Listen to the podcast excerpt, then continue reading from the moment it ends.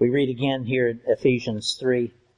To me, though I am the very least of all of the saints, this grace was given to preach to the Gentiles the unsearchable riches of Christ and to bring to light for everyone what is the plan of the mystery hidden by, hidden for ages in God who created all things so that through the church the manifold wisdom of God might now be made known to the rulers and authorities in the heavenly places.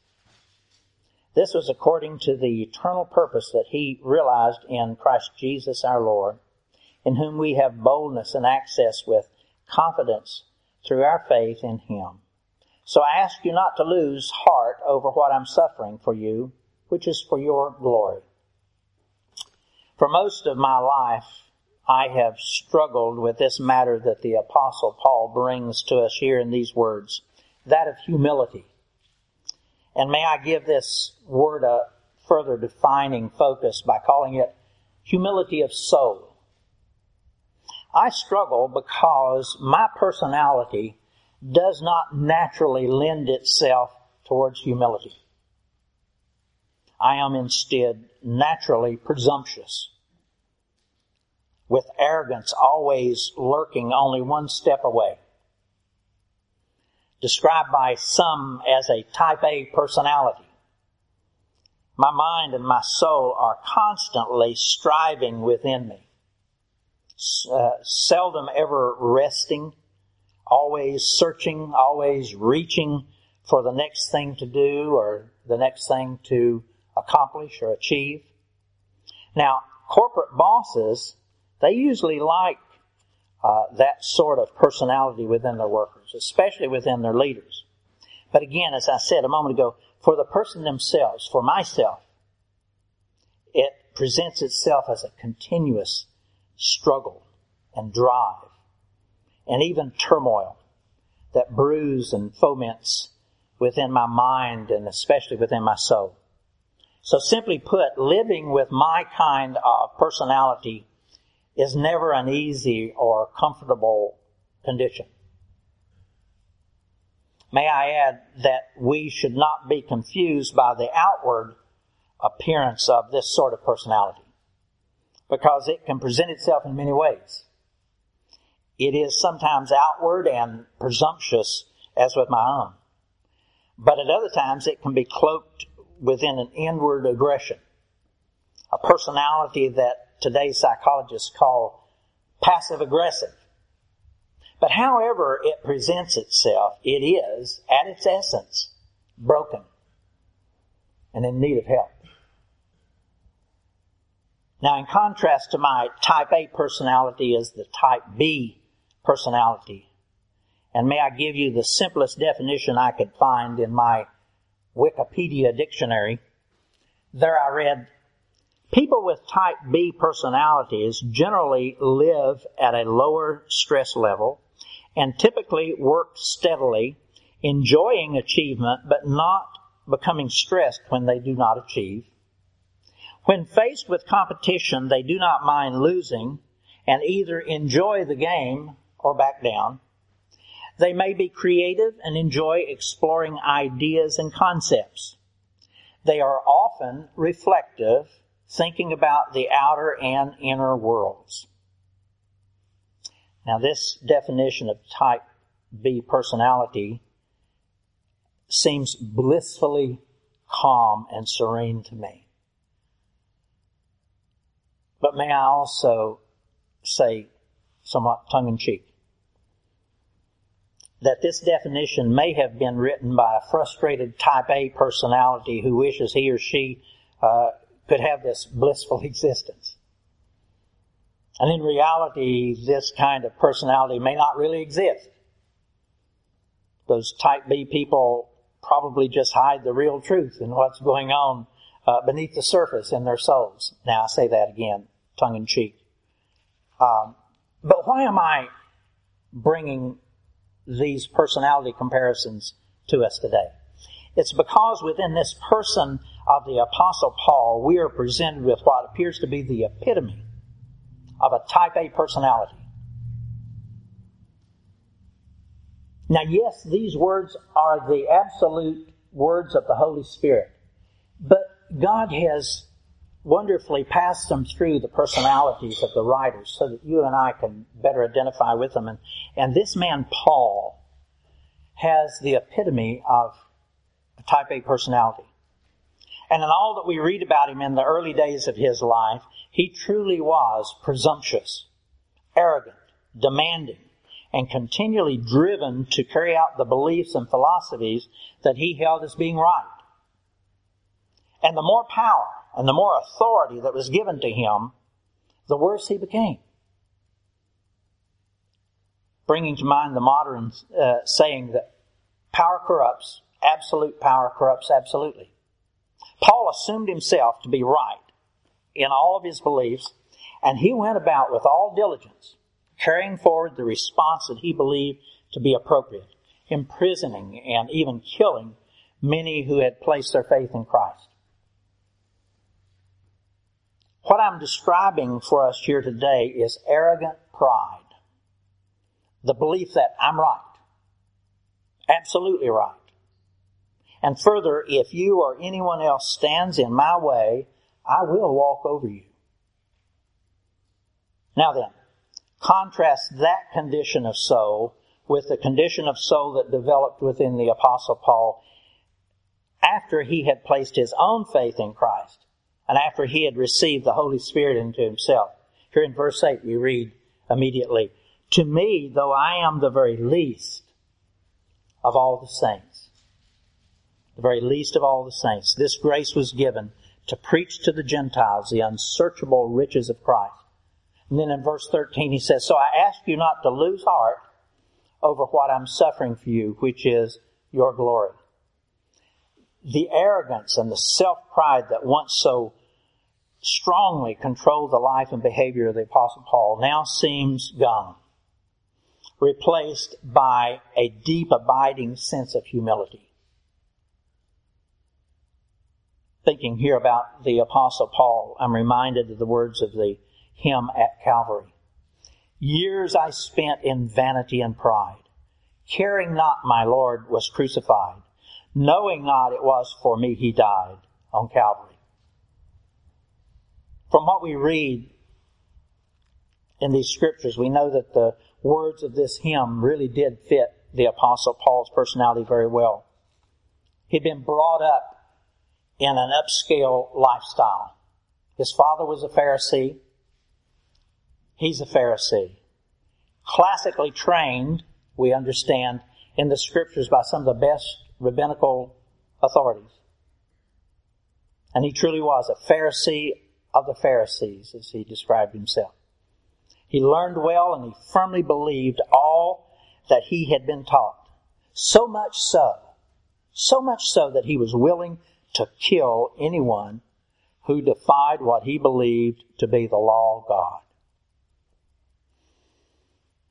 So yes, as the words of that hymn refrain, years I, he, spent in vanity and pride, caring not my Lord was crucified, knowing not it was for me he died on Calvary. Now was Paul actually present at the crucifixion of the Lord Jesus? It's not known. Probably not. Probably not. But by his early behavior of hunting down and persecuting those who followed after Christ, we can know that even with all of his extensive training in the best rabbinical schools, where he was taught all about a Messiah who would come to die. He had no doubt read Isaiah 53, probably on many occasions.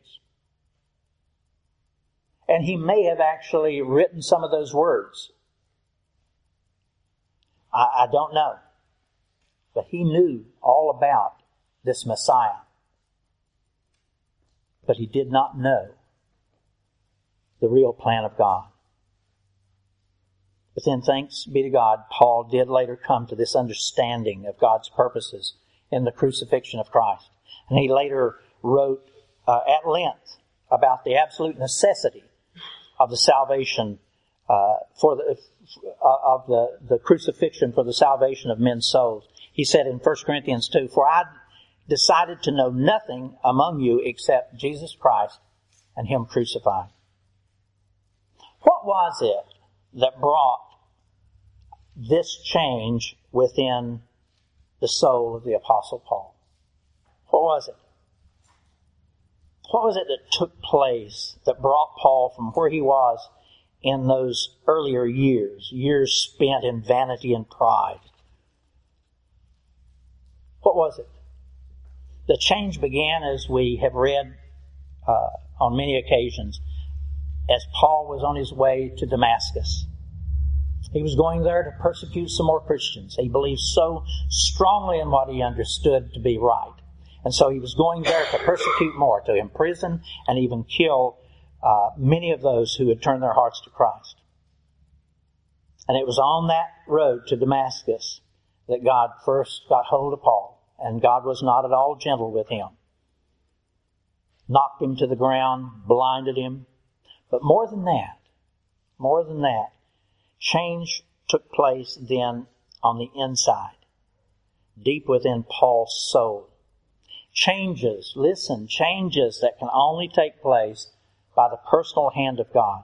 Changes that are like those that are spoken about in Ezekiel 36, where God says, I will give you a new heart, and I'll give you a new spirit, and I'll remove that old heart of stone from your flesh, and I'll give you a heart of flesh, and I will put my spirit within you, and cause you to walk in my statutes and be careful to obey my rules.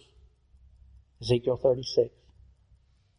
And then also listen to these words of the apostle Paul in 1 Corinthians chapter 2. Here he humbly describes the work of the Holy Spirit within him. Listen to these words.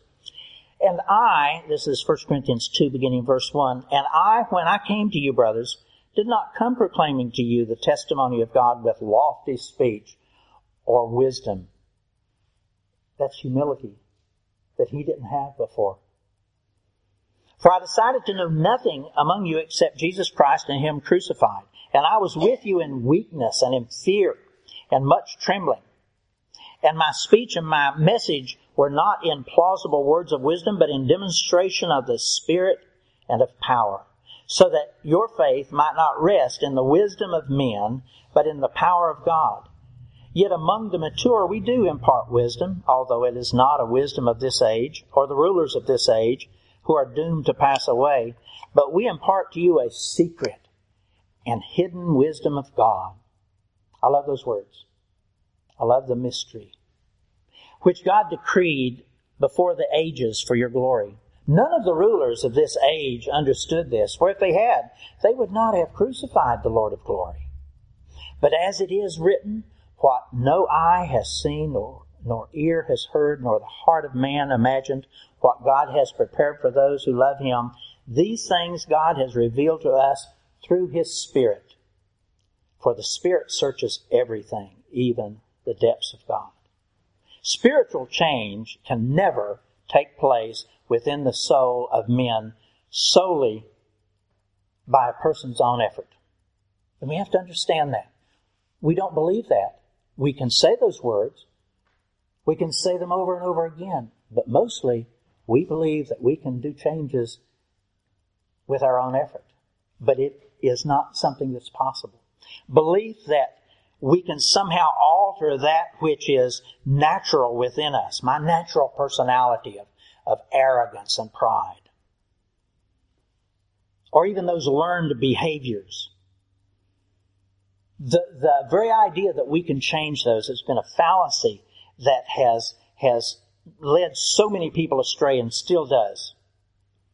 Real effectual change for the good is simply not possible solely through human effort.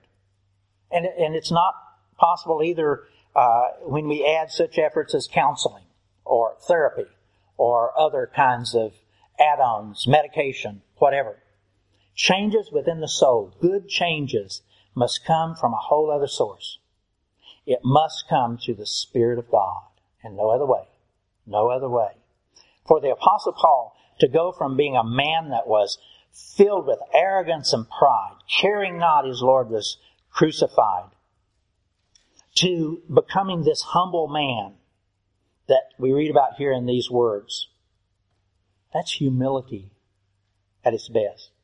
The complete opposite of the arrogance and pride that ruled Paul's life before he surrendered himself to Christ. Here's change, real change within the soul. Not just on the surface, but in to the depths of his soul. Now did these changes remove the human personality that God had born into Paul? His type A personality? Not really. You still see that same uh, kind of personality being exhibited throughout the rest of his life. Why would God not just change his personality? Make him into a sweeter, gentler person? It's because a type A personality in the hands of a wise God can be an extremely useful and beneficial tool. God simply added His Holy Spirit into the spirit and personality of Paul, just as He said there in Ezekiel 36. Tra- transforming and, and conforming Paul's personality from its arrogance and, and its corruption into the holiness of Christ. Making it a useful vessel for God's purposes. Paul was changed, and he was changed forever. But then may I also take a moment to remind us that we're to always be on our guard. Paul was on his guard. Our old sinful self will always try to resurrect itself, tempting us to go back into that wilderness from whence we came. That was so with the apostle Paul. Read Romans chapter 7. It is filled with the struggle that he would go through as he would be tempted to go back into that wilderness. Verse 15 of Romans chapter 7, For I do not understand my own actions. For I do not do what I want, but I do the very thing that I hate. Folks, that is the nature of sin. That is the nature of sin. Recall those words back in Genesis 4 when just before Cain went out to kill his brother Abel. The Lord said to Cain, well, why are you angry? Why is your face down uh, fallen? If you do well, will you not be accepted? If you do not, listen, if you do not do well, sin is crouching at your door. It desires to have you, but you must rule over it. Sin is our most present enemy, a natural predator that continually desires to have us and to control us. And if the sins of arrogance and pride are our natural personality traits and bents, then they are a handy weapon in the hands of sin and Satan. And they will surely resurrect themselves within us whenever we allow it. So we must always be on our guard. But again, as we mentioned earlier, a type A personality in the hands of a wise God, humbly surrendered to God, is an extremely useful and beneficial tool for God's purposes. One of the things that is typical within the type A personality that the apostle Paul had there is that they're always doers. They're always doers. Paul fervently was a doer. And he became even more fervent after he was saved. So our fervency doesn't change. It just changes direction into a Christ centered ministry as took place with him. And so he's able to say these words To me, though I am the very least of all the saints, this grace was given to preach to the Gentiles the unsearchable riches of Christ and to bring to light for everyone what is the plan of the mystery hidden for ages in God who created all things. Paul was always a powerful force to be reckoned with. And once God changed his soul, he became a powerful force for the salvation of just untold numbers of souls into God's kingdom, including you and me. Here Paul even encourages his brothers to not lose heart or to feel sorry for him as he suffers for this gospel. He was humbly willing to suffer whatever he needed to suffer for the purposes of God. Uh, purposes of God. Folks, this is what takes place within a person's soul when God's Holy Spirit comes to live within it. God changes it from its broken and corrupt ways into a vessel that is fit for His holy plans and purposes. Arrogance and pride turns to humility and service and sacrifice. Now may I ask you, now you know this truth.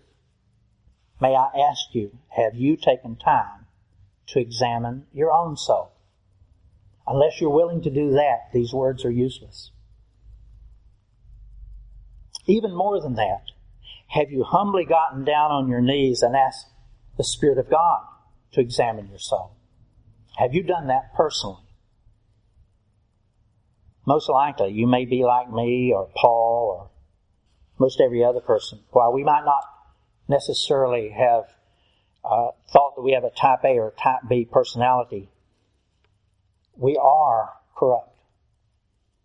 We may be outwardly pushy or inwardly defiant, but whatever our personality is,